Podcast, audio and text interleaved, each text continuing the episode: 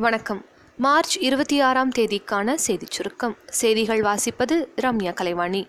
புதிய அரசியல் கட்சி தொடங்கியுள்ள விஹெச்பி முன்னாள் தலைவர் திரு. பிரவீன் தொகாடியா பாராளுமன்ற தேர்தலில் உத்தரப்பிரதேசத்தில் போட்டியிட உள்ள பதினாறு தொகுதிகளை இன்று அறிவித்தார். தமிழகம் மற்றும் புதுவையில் வேட்புமனு தாக்கல் இன்றுடன் முடிவடைந்தது. நாளை மனுக்கள் பரிசீலனை செய்யப்பட உள்ளன. ஏர் இந்திய நிறுவனத்தில் விமான டிக்கெட்டுகளில் பிரதமர் திரு நரேந்திர மோடியின் படம் இடம்பெற்றிருந்தது. இதனால் தேர்தல் விதிமீறல் என்பதால் டிக்கெட்டுகள் உடனடியாக திரும்பப் பெறப்பட்டது.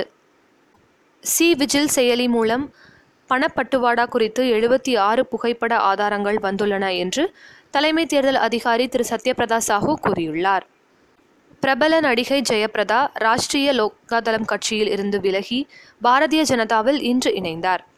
சென்னையில் இன்று முதலமைச்சரை சந்தித்த திரு. சரத்குமார் பாராளுமன்ற தேர்தல் மற்றும் சட்டமன்ற இடைத்தேர்தலில் அதிமுக கூட்டணிக்கு ஆதரவு தெரிவித்தார். டிடிவி தினகரனின் அமமுகவுக்கு குக்கர் சின்னத்தை ஒதுக்கும்படி தேர்தல் ஆணையத்திற்கு உத்தரவிட முடியாது என உச்சநீதிமன்றம் தீர்ப்பளித்தது.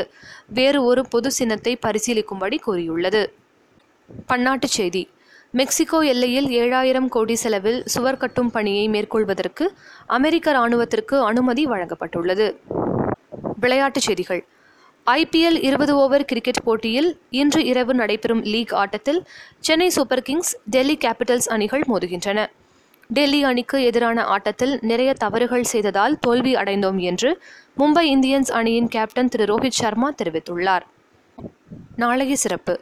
உலக திரையரங்க தினம் மற்றும் விண்வெளிக்கு சென்ற முதல் மனிதர் யூரி ககாரினின் நினைவு தினம்.